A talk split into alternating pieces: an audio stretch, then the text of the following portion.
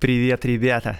С вами Андрей Аксенов, подкаст «Закат империи» и студия «Либо-либо». Я рассказываю поразительные истории о людях и событиях начала 20 века. Революция, секс, наркотики и панк-рок в Российской империи.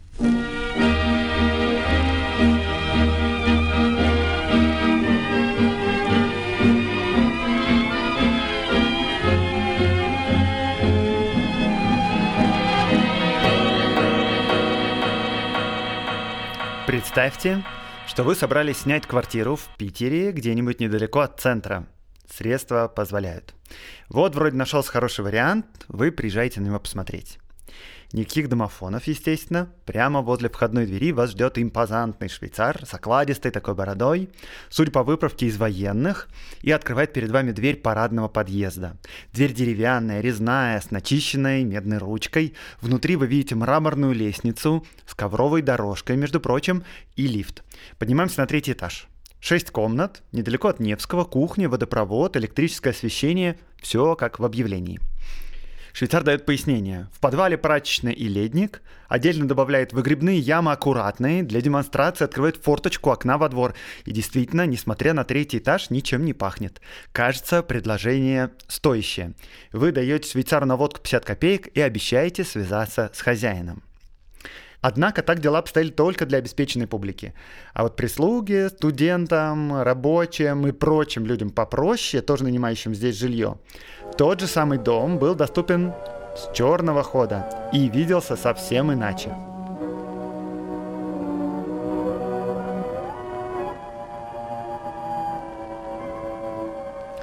Взбираешься по шаткой лестнице, украшенной по углам у каждой двери каткою, над поверхности которой плавают яичные скорлупы, рыбий пузырь и несколько угольев. Вообще лестницы эти, не считая уже спиртуозного запаха, общей принадлежности всех петербургских черных лестниц, показывают совершенное неуважение хозяев к тем, которым суждено спускаться и подниматься под ним.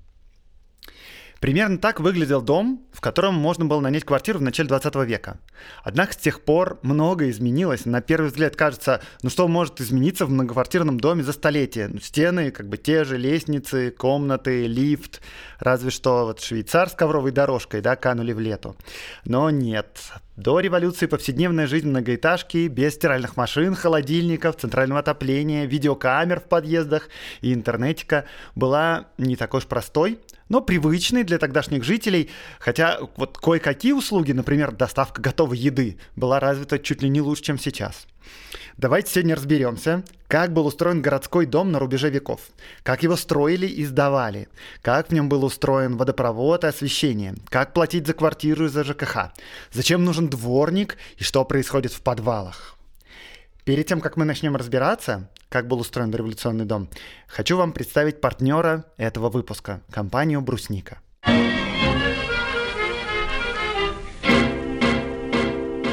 Брусника строит дома на Урале, в Сибири, в Москве. И, на мой взгляд, хипстера-урбаниста, дома брусники сильно выигрывают вообще всего, что строится в России. Это такое приличное европейское жилье, прозрачными подъездными дверями, с дворами без машин, с колясочными и дизайнерскими паркингами. Дворы разбиты на зоны для разных возрастов и активностей. Сами дома тоже выглядят симпатично, стильно. Видно, что они строятся для людей.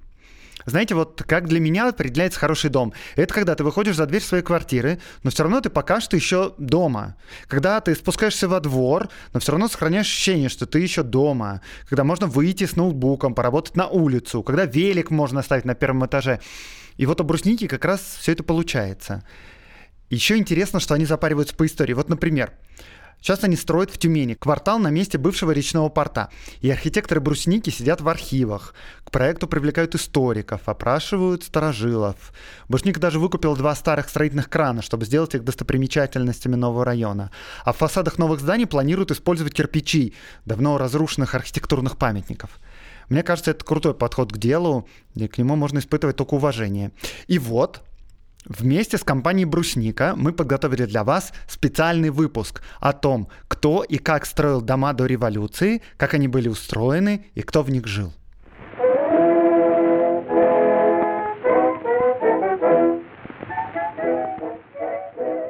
Начнем с самого начала, то есть с пустого места. Нам нужна земля, на которой мы будем строить здание. Вся городская земля в Российской империи частная, ну, за редким исключением. Застройщики того времени тоже почти всегда частники, не фирмы. Но земля принадлежит одним людям, а дома строят другие обычно. Земля в городе дорогая, купить ее сложноватенько, и поэтому почти всегда девелопер брал ее в аренду. Большинство девелоперов расценивали постройку дома как инвестицию и могли иметь пару-тройку домов в разных местах города. Причем квартиры в домах тоже не продавались, а сдавались в аренду, и девелопер сам собой превращался в домовладельца, а такой дом, соответственно, назывался доходным. Как вы догадываетесь, наверное, строить здание на чужой земле не очень-то надежно. И да, иногда случались проблемы. Газета «Двинский листок», номер 131 от 1901 года. 25 июля утром в редакции было получено коротенькое известие о страшном пожаре в Витебске. Писали, что при сильном ветре город горит в трех местах, что жители охвачены паникой, что все магазины закрыты. Была получена от начальника губернии телеграмма, гласившая, что сгорела громаднейшая часть Витебска и тысячи беднейших жителей остались без крова и хлеба. Мы тоже, знаете, порой сейчас слышим новости о том, что где-нибудь в Ростове-на-Дону сгорел квартал деревянных домов близко к центру, а потом в этих местах как бы невзначай вырастают многоэтажки. Всем достаточно очевидно, что между этими событиями должна быть связь, но как она на самом деле, кто его знает. Однако в Витебске ситуация была противоположной. После расследования выяснилось, что поджог устроили хозяева домов, то есть домовладельцы сожгли свое собственное имущество. На первый взгляд полный идиотизм, да? Дело в том, что вот эти дома, они были построены на арендованной земле. Подошел срок окончания договора, и владельцы земли начали выкручивать руки арендаторам. «Вы знаете, срок аренды подошел к концу, продлевать договор мне что-то не хочется. Пожалуй, я землю себе оставлю. Ой, там теперь дом стоит. Ой, ну надо же, как удачно сложилось». В общем, застройщики предпочли сжечь город, лишь бы дома не достались врагу. Это, конечно, был экстремальный случай, но вы понимаете, что в этом отношении права застройщиков были шаткими. Но не будем о грустном, будем надеяться на лучшее, все-таки строить дом. Что нужно, чтобы построить дом? Разрешение на строительство, конечно. И сейчас, кажется, бюрократическая волокита с подписанием всевозможных документов может длиться несколько лет. До революции согласование было простейшим. Архитектор представлял общий план здания и проект уличного фасада – Застройщику нужно получить одну бумагу всего, согласование от городской управы. И требования были довольно простыми и очень общими. Например, ну там, в Петербурге высота здания не должна была превышать ширину улицы, на которой она стояла. И, кстати, благодаря этому мы имеем прям изумительную перспективу исторического центра с любой крышей. Э, были некоторые экзотические исключения, например, там на Невском или на главных набережных Петербурга вид фасадов утверждал император лично. Э, Все-таки главная улица столицы, значит, империи. Но вообще-то царь в согласованиях никогда не отказывал. Ну, короче, вот за исключением такого рода столичной экзотики, требования к бумагам были невероятно простыми. Вообще все основные требования перечислялись в специальном документе, в строительном уставе. И они занимали всего около 50 страниц. То есть на 50 страницах перечислено вообще все, что касается строительства. От заготовки леса до требованиям там, к отхожим местам во дворе. Все. Архитекторы делали очень краткие проекты, досконально ничего не прописывали, рисовали поэтажные планы, эскизы каких-нибудь кариатид могли нарисовать, но если кариатид не предполагалось, то вообще ничего не рисовали. Коммуникации, то есть разные трубы, отопление, водопровод вообще не проектировали, но при этом архитектор сам становился руководителем строительства. Он держал план в голове и показывал пальцем рабочим. Строй сюда, кирпич клади вот до сюда. Так что план строительства, собственно, был нужен настолько, насколько в нем сам архитектор нуждался. Какие-нибудь перила или оконные рамы подрядчики сами сделают. А если они не поймут, что надо сделать, то архитектор просто подойдет и на коленке нарисует. Короче, все по-домашнему.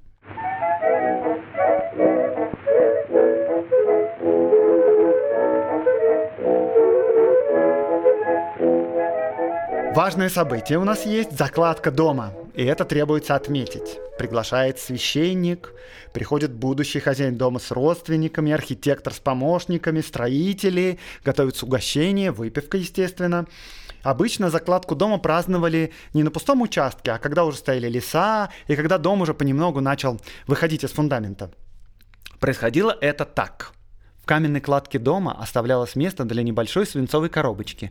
На грубо сколоченном столе ставилась икона и миска с водой. Начинался молебен с водосвятием. Молились о неспослании благодати и благоденствии дому сему, диакон зычным голосом провозглашал многолетие хозяину и его потомству. Затем все подходили целовать крест, и при этом священник кропил каждого святой водой. Десятник вставлял в гнездо свинцовую коробочку и наливал в него вареного постного масла. Потом все подходили к гнезду. Сначала священник, который кропил святой водой эту коробочку, затем хозяин, его близкие и гости. Причем каждый клал в коробочку монету чеканки того года, в который производилась закладка. Затем края коробочки загибались наглухо, и сразу же над коробочкой укладывалось 2-3 ряда кирпичей. Далее вообще все здание освещалось водой, и церемонию, конечно, следовало отметить. Если погода была хорошей, то отмечали прямо на стройке под открытым небом. И все, и хозяин, и рабочий, и священник садились за один простой деревянный стол, ели выпивали, произносили тосты, строители благодарили за угощение, говорили там «постараемся, будьте покойны, не сумлевайтесь, все будет в аккурате». И это событие очень важное. Вот, например, не дай бог, дом сгорел через год. Кто виноват? Почему дом сгорел? У строителей и у соседей однозначный, единственно правильный ответ – виноват хозяин. Почему? Потому что поскупился, положил в коробочку всего полтинничек, а гостей того меньше. Ну, как тут не быть беде, да? Дальше. Строительство у нас происходит. Для строительства архитектор сам нанимал артели. Штукатуров, маляров, плотников, кого считал нужным или кого считал компетентным. Мужиков, которые были готовы махать топором или класть кирпичи, было хоть отбавляй. Все рвались из деревни в город, сбивались в рабочие бригады. У таких мужицких бригад, конечно, не было ни офиса, ни названия, ни счета в банке. И обычно архитектор уже знал заранее бригадира, обращался к нему напрямую. Работа посложнее, чем кладка штукатурка, ну, например, там, заливка бетона, бетона да, или проведение водопровода, они требуют квалификации, занимались вот этими работами уже солидные фирмы, которых архитектор привлекал как подрядчиков. Причем сам архитектор руководил работами минимально. Все подрядчики, все артели знали свое дело сами. Вокруг дома возводились простейшие леса. В землю врывали бревна, по мере строительства стелили доски, все выше и выше, неважно, что ты строишь, двухэтажное здание или колокольню. Ни о какой технике безопасности вообще речь не идет. Если работник упал с лесов, то, понятное дело, он сам виноват. А падали, кстати, часто, особенно зимой, когда доски льдом покрывались. Еще, кстати, на лесах к самой высокой части обязательно крепили крест. И стоял он до тех пор, пока не заканчивали делать крышу.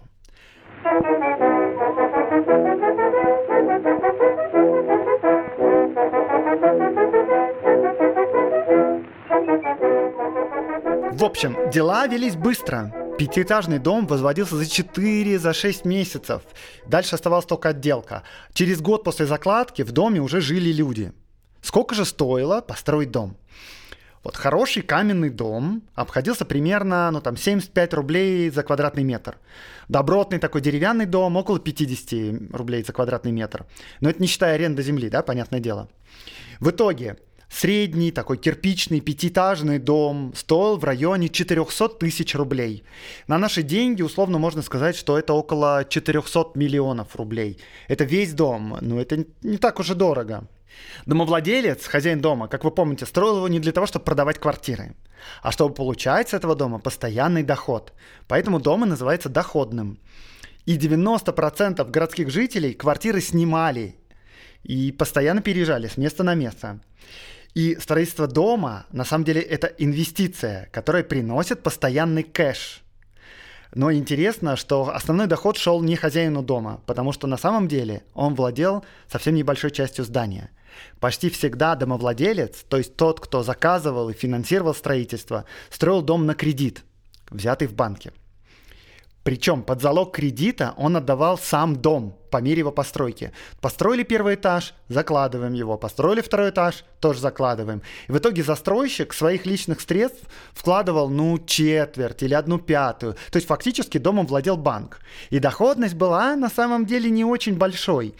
Домовладелец платил за аренду земли, платил проценты по кредиту, а сам получал арендную плату от жильцов. И реальный доход чистыми деньгами был ну, около 2% в год от стоимости всего дома. И еще можно было в минус легко уйти.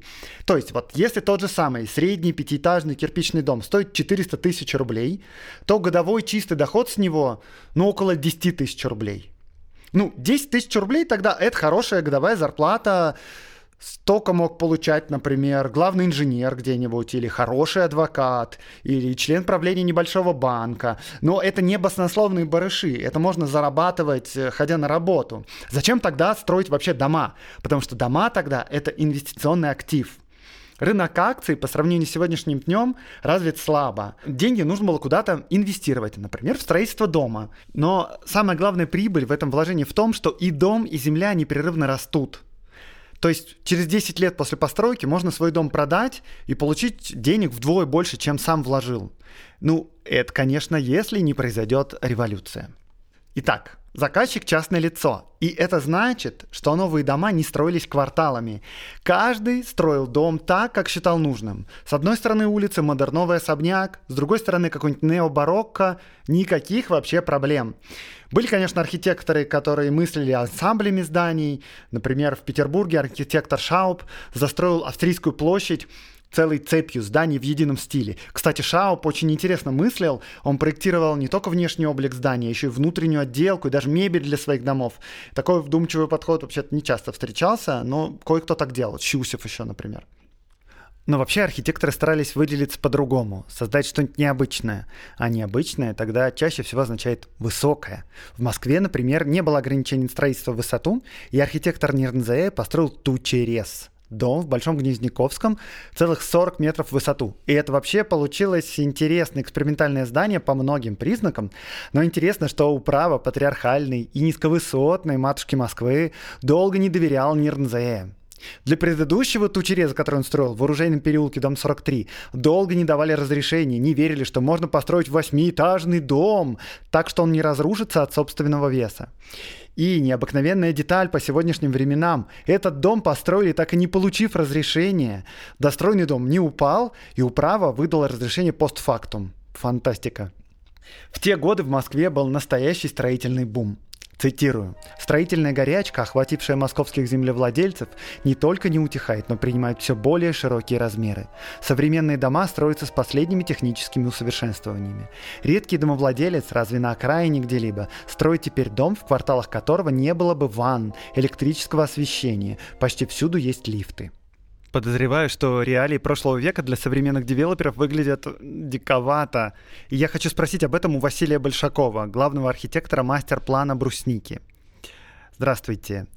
Как вы считаете, классно было бы сейчас согласовывать только общий план и дизайн фасада? Могло бы из этого выйти что-нибудь хорошее, как вам кажется? А, моя позиция в том, что вот эти надстройки согласования, они связаны не только с развитием бюрократии, которая нам не нравится, но и вообще, в принципе, с усложнением э, жилья, с усложнением зданий, разных технологий и так далее. Еще это связано с тем, что те предыдущие нормы складывались в условиях урбанизации там, в России 15%. Сегодня в России это 73%. То есть у нас большая часть населения живет в городах, соответственно, а в городах они в основном живут в многоквартирных домах, в сложных зданиях, технологически сложных зданиях, больших зданиях. Второй пункт — это то, что за 20 век отношение к безопасности человека и отношение к ценности его жизни э, многократно возросло это является сейчас базовой отправной точкой для форм согласующих документов. Это все вопрос безопасности, вопрос обеспечения человека чем-либо. Соответственно, ответ на вопрос, может ли это быть Э, хорошо, если мы сократим до какого-то минимума эстетического да, и концептуального минимума согласования дома, я считаю, это неправильно, это просто будет нарушать нормы безопасности. Многие застройщики и девелоперы инициируют э, там, э, новые нормы или пересмотрение каких-то норм, обосновывают это. Спасибо. И такой вопрос. Понятно, что за сто лет ситуация сильно изменилась. Архитектор вряд ли сейчас руководит строительством. Но какие основные задачи у архитектора, что он делает, чем он занят? А, действительно, э, сейчас, конечно, архитектор не может следить за всем. Я даже не представляю себе такого человека, который и спроектировал, и регулирует стройку одновременно. Разные интеллектуальные задачи. Но с другой стороны, архитектор не должен быть чистым концептуальщиком, или вот как э, в архитектуре был период бумажной архитектуры, то есть это красивая архитектура, которая нарисована на бумаге, но никогда не будет реализована. Все-таки каждый из нас, архитектор, должен думать о реализации, и вообще это э, базовая цель любого архитектора, чтобы его здание, его проект были реализованы. На самом деле гении конструктивизма, типа Ивана Леонидова, они предлагали э, самую современную на тот период вообще в мире архитектуру, но, к сожалению, технологическое развитие не только страны, но и мира не позволяло их реализовать. И поэтому они оставались на бумаге, но их великая ценность в том, что до сих пор они являются вдохновляющими для многих поколений архитекторов.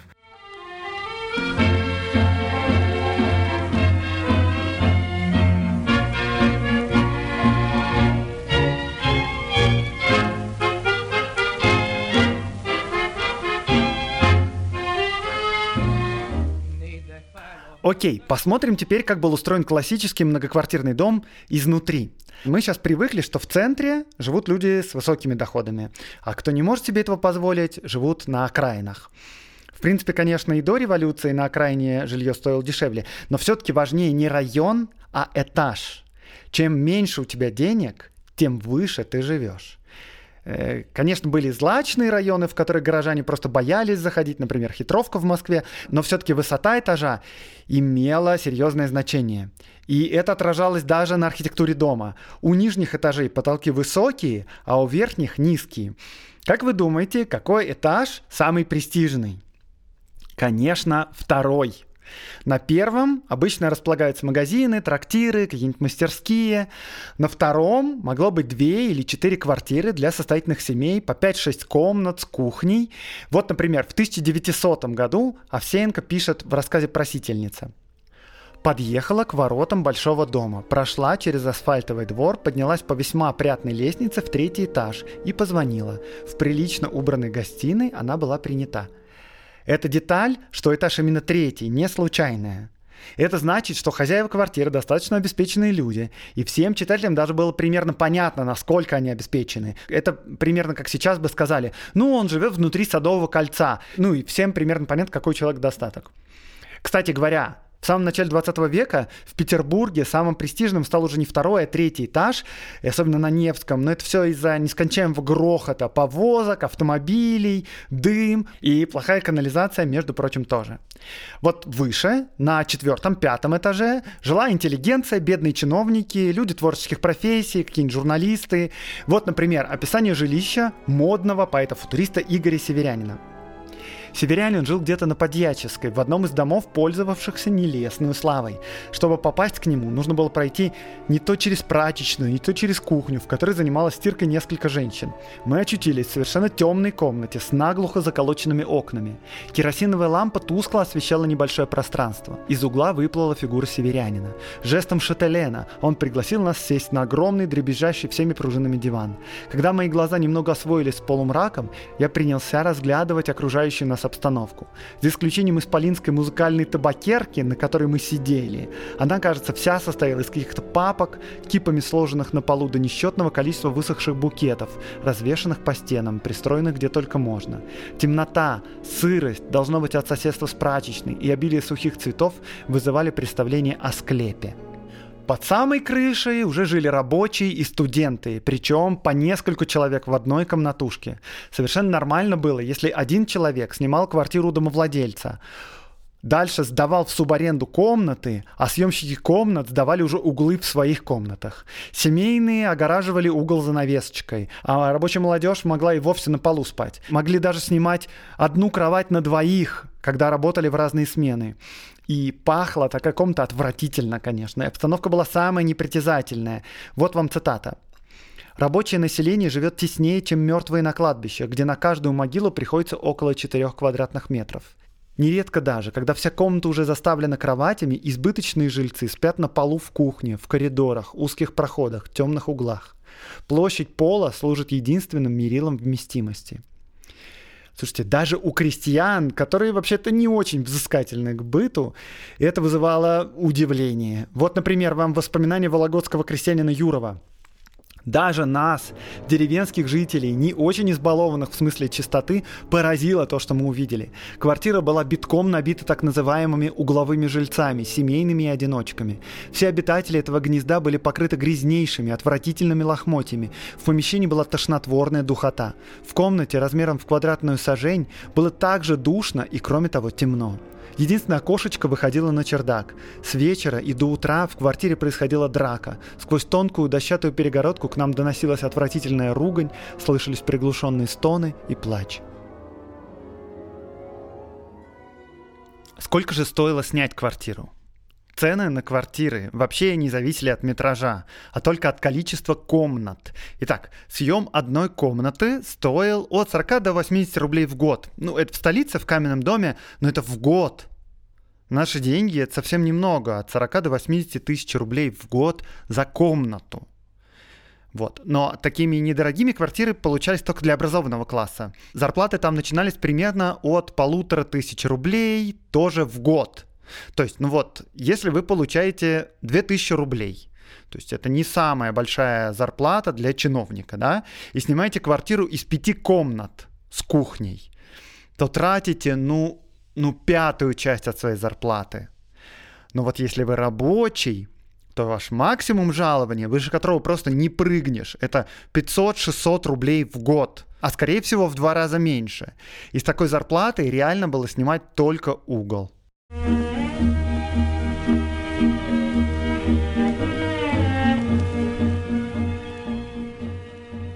И тут мы подходим к довольно ужасным подробностям быта. В абсолютном большинстве маленьких провинциальных городов водопровода не было вовсе. Воду брали из реки, или из колодца, или из источников. Во многих городах водопровод был устроен, но если вы думаете, что наличие водопровода в городе означает наличие в квартире крана с водой, то нет. На первом этапе это означало, что в городе появляются колонки и фонтаны с водой. И за водой надо ходить на улицу. И чтобы не приводить в пример столицы, скажу вам, вот когда в российской провинции стал появляться водопровод. В Саратове в середине 19 века, в Екатеринбурге после революции, в Перми в 1907 году, в Харькове вот в 1881. Причем ни о каких фильтрах речи не идет. Вода подается сырая. Вот в Петербурге, например, в столице, только одна водозапорная станция из четырех имела фильтр. И то самый-самый простейший, песочный. Но плохой водопровод – это еще не самая большая беда. Настоящая беда с канализацией. И надеюсь, вы сейчас ничего не едите, потому что подробности пойдут самые неаппетитные. Простите, да, у меня все-таки подкаст про панк-рок, да. Но, в общем, если что-то было абсолютно естественной частью быта сто лет назад, мы же можем это обсудить, правильно? И лучше всего дело обстояло, как ни странно, в маленьких городах. Отхожие места там устраивались на улице, во дворе, привычным нам дачным образом таким. Выгребная яма, над ней деревянная будка. Называлось это строение милым таким словом «ретирадник», от слова «ретирада», то есть «отступление». И, конечно, рано или поздно надо было вывозить э, содержимое таких ям. Видите, да, я стараюсь для вас специально выбирать лексикон понейтральнее. Куда все это вывозилось? А вывозилось на крестьянские поля в качестве удобрения. Занимались этим специальные люди с ярким названием «золотари». Так и говорили. Вот вам цитата про работу этой службы. Употребление петербургского золота распространено в ближайших к столице властях – Рябовской, Колтышевской, а также Ивановской и Путиловской. В Москве в 1898 году была запущена в первую очередь канализация, а в Петербурге ее до революции так и не построили. И это был реально ужас – Помните, как в самом начале я вас поставил на место квартиросъемщика, который пришел посмотреть новую квартиру, и дворник специально открывал окно во двор, чтобы дать вам понюхать воздух. Нечистый, хотя бы приемлемый воздух за окном – это вообще-то редкость. Итак, в многоквартирных домах для сброса нечистот использовался специальный трубопровод, который больше всего напоминает сегодняшний мусоропровод. То есть это труба во всю вышину здания с дырками, или с боковыми отводами, и находится эта труба на лестничной площадке черной лестницы.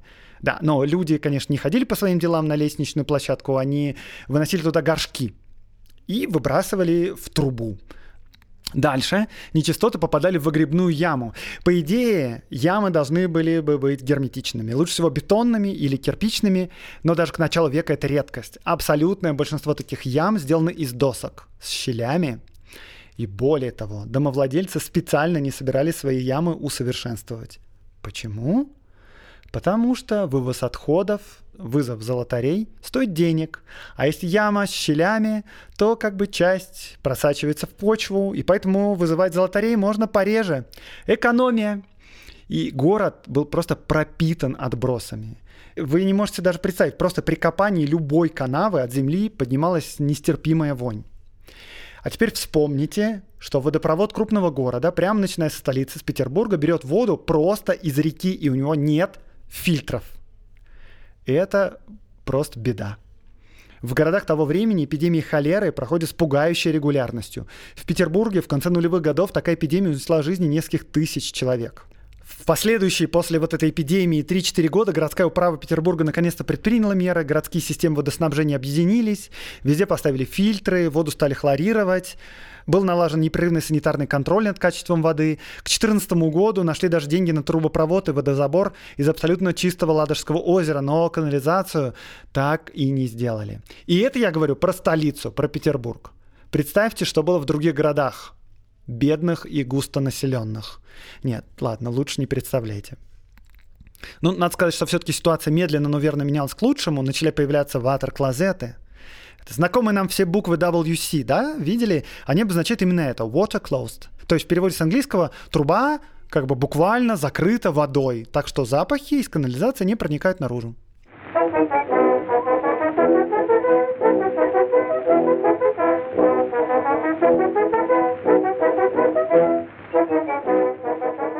Еще стоит проговорить про мусор. И тут, к удивлению, ситуация даже получше, чем сейчас. Почему? Во-первых, то время — это рай для фанатов переработки, разумного потребления, сортировки мусора, второй жизни вещей и компостирования. В мусорные ямы отправлялись практически одни только пищевые отходы. Да и то такие, из которых уже нельзя вообще ничего получить, полностью испорченные. Из яблочных огрызков, к примеру, можно вообще-то компот сварить, а из костей можно мыло сделать. Во-вторых, упаковки тогда было крайне мало там молоко и сметану, яйца и крупу набирали все в свою тару. А абсолютно любую вещь, которую мы сегодня отправили бы без жалости в помойное ведро, какие-нибудь сломанные ржавые ножницы, какую-нибудь разбитую тарелку, даже рваные застиранные тряпки, все это можно было продать. По дворам ходили старьевщики, которые скупали абсолютно весь хлам, да, даже включая рваные старые тряпки. Из всего этого можно было что-нибудь сделать или потом перепродать. Совсем ненужный мусор, вроде там оберточной бумаги в жиру, могли сжигать в печи в подвале, нагревать на печи воду и отапливать комнаты. Так что с мусором все классно. Еще в каком отношении жизнь тогда была приятнее, чем сегодня, я говорю о парковках. Мы, к сожалению, вообще привыкли, что двор дома заставлен машинами, так что пешеходу не протиснуться, и тогда, понятное дело, с этим проблем не было. Практически ни у кого не было возможности ни купить машину, ни содержать собственный выезд, то есть своих лошадей, карету, кучера и конюшню. Если у вас есть на это деньги, то наверняка у вас есть деньги на собственный особняк, где найдется всему этому место. При обустройстве многоквартирных домов о конюшнях думать не надо было вообще. Если же какой-нибудь богатей с третьего этажа был настолько экстравагантен, что покупал себе автомобиль, то этот автомобиль мог стоять просто во дворе, это никого не смущал, даже наоборот, классно автомобиль.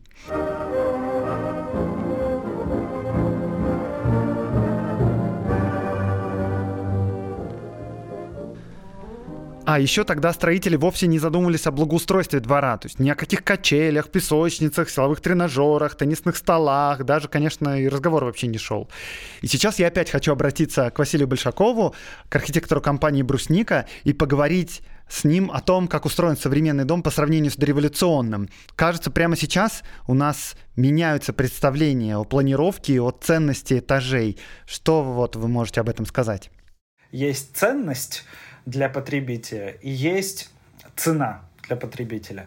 Квартиры на последних этажах обладают высокой ценностью видовых характеристик, поэтому они и стоят дороже. Там есть возможность сделать больше, выше или сложнее помещение, что нельзя сделать э, в основном теле здания. Но опять же, это э, такая придуманная гипотетическая ценность. Для некоторых важна осязаемость города, когда со второго, третьего этажа вы можете посмотреть во двор, увидеть э, предметы, дерево, которое стоит напротив вас, да, вот какая-то такая мелкая фактура, которая также является ценностью для человека. Наблюдение за двором, если вы а, семья, у вас дети. Также ценность. С 50 этажа сложно увидеть ребенка во дворе, с 3-4 можно увидеть.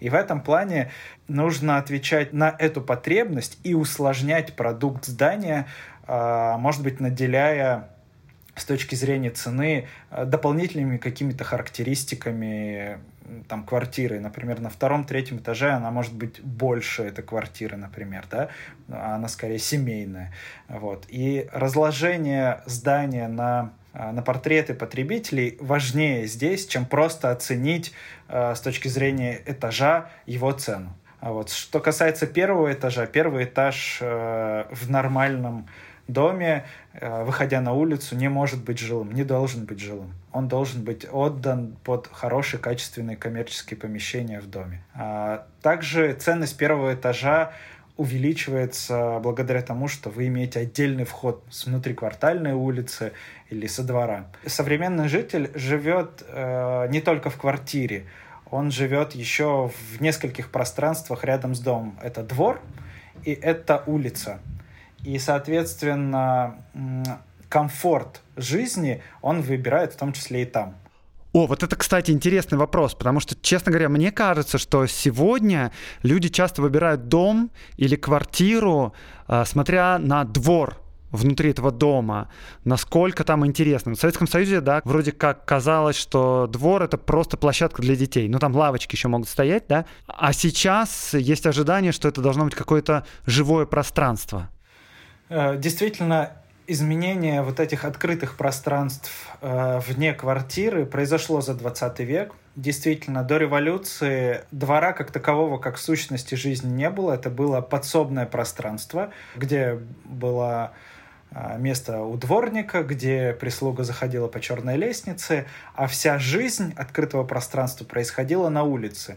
И на самом деле улица была главным общественным пространством, поэтому если вы посмотрите, например, э, Петербург, э, центральную часть, там очень мало действительно тех самых детских площадок и вообще такого интерактива для детей, которые могли бы быть. Но история изменилась, э, двор стал ценностью, в том числе ввиду вопроса безопасности, и от этого не уйти, от этой базовой ценности для человека. Он хочет иметь какое-то пространство полуприватное, где он может и общаться, но и общаться с теми людьми, которые безопасны для его жизни, и может спокойно отправить ребенка э, туда гулять. Поэтому вопрос заборов и закрытых дворов, он э, пока останется с нами, потому что это базовая потребность человека. И ломать эту базовую потребность, ну, это как бы ломать потребителя как через коленку, это никому не нужно.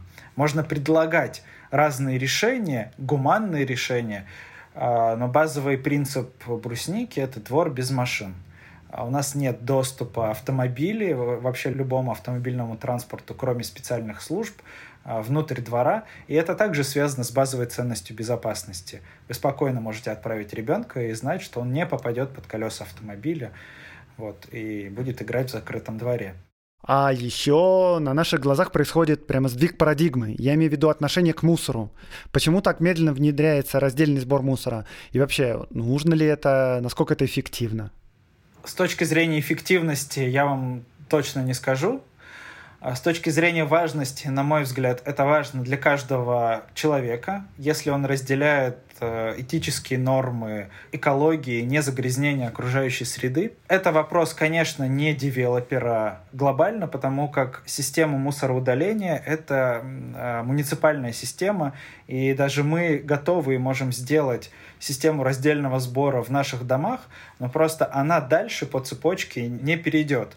Это кто-то должен забирать, это кто-то должен увозить на мусороперерабатывающие и станции, и заводы, чтобы э, вот эта идея повторного использования и минимального захоронения отходов работала. Здесь девелопер и его там, жилой комплекс или его дом — это только одна часть в этой большой цепочке, в этой большой системе. И, конечно, мы можем побуждать к этому муниципалитет, говорить об этом, чтобы рано или поздно эта система начала складываться, и тогда, естественно, мы встроимся в этот процесс, вот вплоть до там, Финляндии и Швеции есть вообще вакуумные да, мусоропроводы, которые позволяют просто отправить определенный вид мусора на районный тот же мусороперерабатывающий завод. Я думаю, что вопрос в системе, но э, система изменится, когда мы с вами увеличимся, так скажем, в массе, наберется критическая масса людей, неравнодушных к вопросу мусора. Я думаю, что рано или поздно это случится. Это вопрос времени и вопрос правильной организации системы.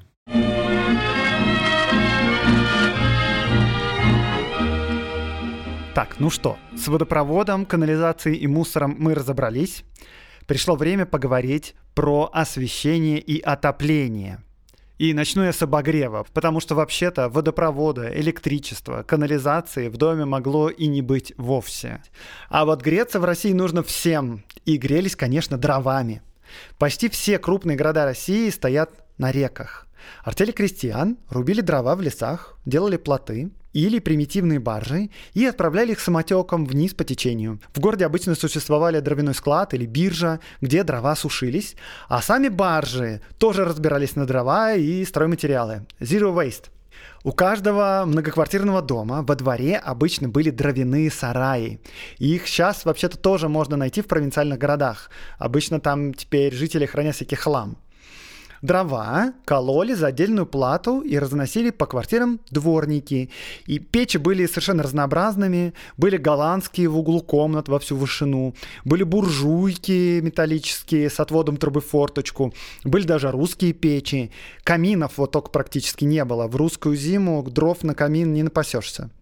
Иногда, листая дореволюционное объявление, читаешь. Дом с центральным отоплением, например, с паровым. Однако центральное отопление тогда это совершенно не то же самое, что сейчас. Центральное означает центральное на дом. То есть в подвале такого дома стояла печь, которая нагревала воду или воздух. И по квартирам проходили трубы с радиаторами. Иногда трубы лежали под полом или между стенами. И вот если отопление было воздушным, например, то по трубам прямо в комнаты через решетки подавался нагретый воздух. И да, кстати, если в доме и было такое центральное отопление, то с помощью него обогревались только барские квартиры на втором-третьем этаже. В нулевых годах уже появились электрические обогреватели, но это уж прям совсем шик был. Максимум, где их можно было встретить, это в парадных, самых-самых дорогих квартир. интересно, что готовить дома могли себе позволить немногие. Мы сейчас привыкли, что в каждой квартире есть кухня. Тогда это вообще не правило. Для готовки вообще-то нужна кухарка как минимум. И, соответственно, кухня вообще-то нужна. Небогатый чиновник или служащий часто не мог себе позволить собственную кухарку, не говоря уже о студентах и рабочих. Иметь свою кухню для готовки тоже роскошь. Для печи требуется отдельное помещение, требуются дрова, ее надо топить, надо следить за огнем, и что же делать? Как жить? На выручку приходят трактиры, абсолютно на любой вкус и кошелек. От копеечных трактиров с кислыми щами и хлебом до вполне-вполне приличных. Совершенно нормальным было, к примеру, купить курицу и есть ее на следующий день холодной, потому что не всегда есть возможность ее разогреть. В начале века все больше и больше в домах стали появляться керосинки и примусы. Это небольшие такие приборы для разогрева пищи. Керосинка — это что-то вроде увеличенной керосиновой лампы, на которой можно ставить кастрюлю. А вот примуса — это уже техническое новшество. Это усовершенствованная горелка с форсункой. И там горит не фитиль, как бы, а горят пары керосина. Для сложных блюд, конечно, это не подходило, но тем не менее по тем временам это прям прорыв. Можно приготовить горячее, без печи, без дров, без вот этой всей мороки. Цитирую вам рекомендации из книги «Поваренная книга для военных». Одинаково полезно иметь для дома, лагеря и похода керосиновую кухню системы «Триумф». Цена 4 рубля 50 копеек. Бесспорно лучший из всех подобных машинок тем, что не дают ни копоти, ни запаха, ни звучат, просты в обращении, вода в кастрюле или чайнике закипает через 20 минут. Боже мой! Вы просто себе не можете представить даже этот ужас. У вас все в керосине. Руки в керосине, прихватки в керосине, одежда пахнет керосином. А за 5 рублей, между прочим, сколько стоит вот эта керосиновая кухня «Триумф», можно козу купить. И вода на горелке кипятится 20 минут. И это все подается как нереальный просто прорыв. Короче, посочувствуйте городским жителям того времени. И самый простой способ найти кипятка – это попросить дворника, у которого почти наверняка будет стоять готовый самовар. А еще можно дворника попросить сгонять в трактир за готовой едой. Сервис «Дворник Еда» – основа жизни. 120 лет назад доставка готовой еды и продуктов была просто повсеместной. Ну, это я говорю, конечно, о крупных городах. Что еще? В то время дома, их устройство меняется прямо на глазах. Больше того, в разных районах и в разных даже соседних домах работали разные конкурирующие системы. Самым разнообразным было освещение. Иногда даже пользовались свечами, но все же три главные соперничающие технологии – это керосиновые лампы, спиртовые лампы и электрическое освещение. В конце 19 века Керосиновые лампы полностью владеют рынком. Это самый распространенный способ освещения, но электричество вообще-то уже есть. Потихоньку начинает захватывать все большую и большую долю рынка. Очевидные недостатки электричества такие дороговизна и необходимость прокладывать провода. Но вообще электрическое освещение начало появляться в домах уже с 80-х годов 19 века. Люди тогда старались использовать дневной свет по максимуму, а искусственно экономить. Совершенно нормальная картина, когда на столе горит одна керосиновая лампа, да, дети при ней делают уроки, отец читает газету, а мать вышивает. И керосиновая лампа это вообще-то не очень ярко. Еще в начале нулевых начался бум спиртовых ламп. Они были ярче, часто дешевле керосиновых, удобнее электрических. Одна была только проблема в спиртовых лампах, и это, собственно, спирт правительство не могло позволить использовать для освещения этиловый спирт, потому что это разрушило бы винную монополию. Это сложная, большая, длинная и классная история. Подробнее про нее можно послушать в выпуске «Алкоголь в Российской империи». Но сейчас важно, что из-за этого у спиртового освещения всегда были проблемы. И когда электричество стало достаточно дешевым, оно победило. И спиртовые лампы, и керосиновые тоже. Ну, главное, чтобы оно было в доме, это электричество проведено. И надо сказать, что и электрическое освещение по нашим меркам было невероятно тусклым но для людей того времени это просто был разительный контраст. Жизнь в потемках тогда считалась совершенно естественной. Поэтому одна единственная лампа на 40 ватт в квартире – это прямо чудо из чудес. Это все залито светом, просто невероятно ярко, видно каждую деталь. Поначалу даже модницы на первых ночных балах с электрическим освещением жаловались, что под лампочкой видно каждую морщинку, все огрехи макияжа. Ужас просто. К 2014 году, к началу войны в Петербурге и Москве электрическое освещение было в каждой второй квартире. В провинции, конечно, поменьше. Вот, например, в том же Екатеринбурге к 2014 году было всего лишь 90 уличных электрических фонарей. А платили, кстати, как за электричество, точно так же совершенно, как сейчас по счетчику.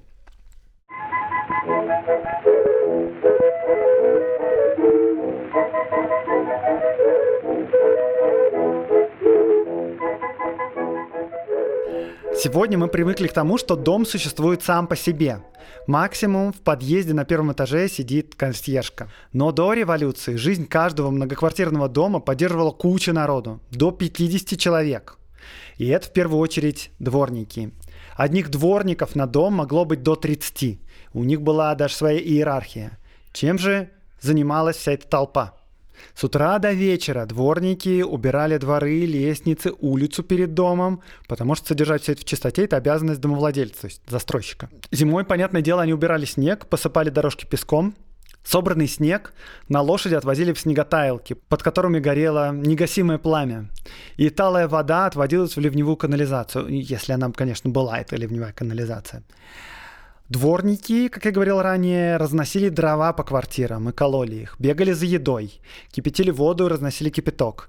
Еще они выполняли разнообразные поручения жильцов за чаевые – Выколачивали ковры, завязывали и выносили вещи при отъезде жильцов на дачи, носили корзины с грязным бельем прачкам в подвал, чистое белье носили на чердаки для просушки, ходили на почту, поливали цветы в отсутствии хозяев. А еще, например, в Петербурге они обязаны были убирать навоз с улицы. Поэтому напротив подъезда каждого дома круглосуточно дежурнил младший дворник с совочком. Вот проходит лошадь, оставляет э, подарочек, и дворник сразу бежит с совочком собирает его, иначе штраф. Еще дворник – важнейший помощник полицейского. Дворники знали каждого жильца, знали, кто чем занимается. При заселении в квартиру жильцы были обязаны отнести в свой паспорт в ближайшую полицейскую часть. И следить за этим, опять же, должен был домовладелец, иначе получал штраф. И документы в полицию относили, естественно, дворники. Дворники жили в специальной отдельной квартире, в Дворницкой, на первом этаже – когда будете заходить в подворотню старого дома, обратите внимание, прямо вот в подворотне в стене может быть одинокая дверь. И это как раз дверь в бывшую дворницкую. Квартирой распоряжался старший дворник. И он был достаточно обеспеченный обычно. Его денег обычно даже хватало на то, чтобы перевести из деревни всю свою семью с женой.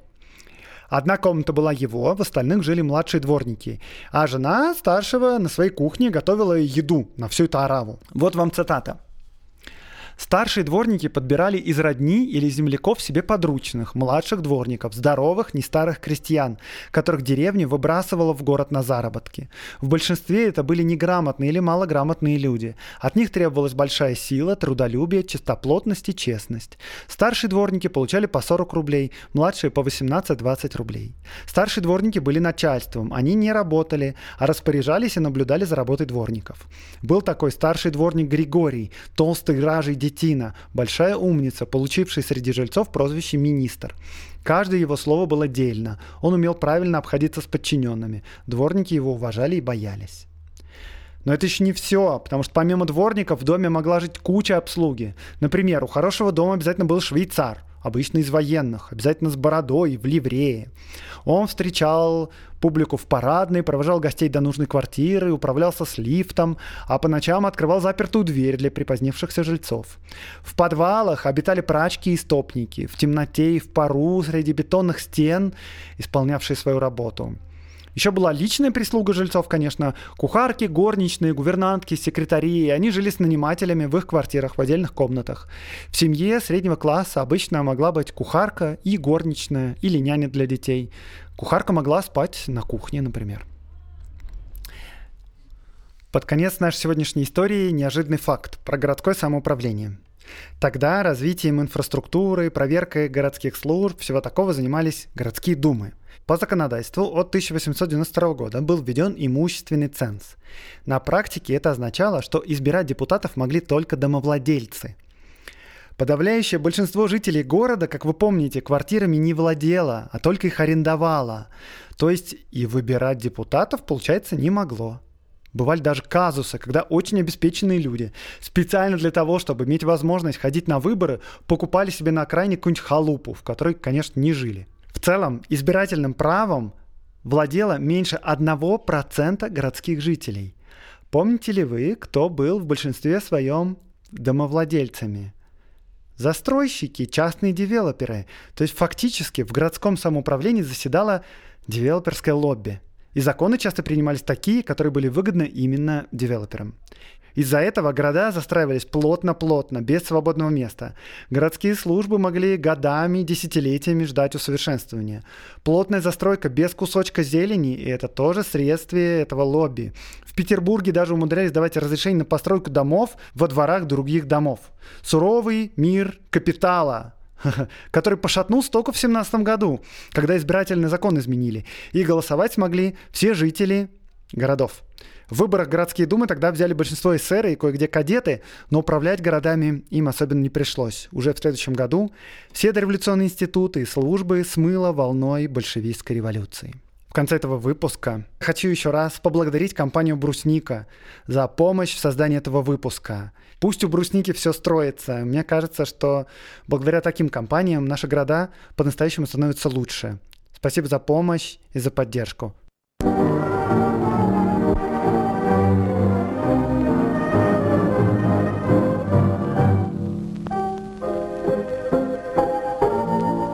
Это был подкаст «Закат империи» Андрей Аксенов из студии «Либо-либо».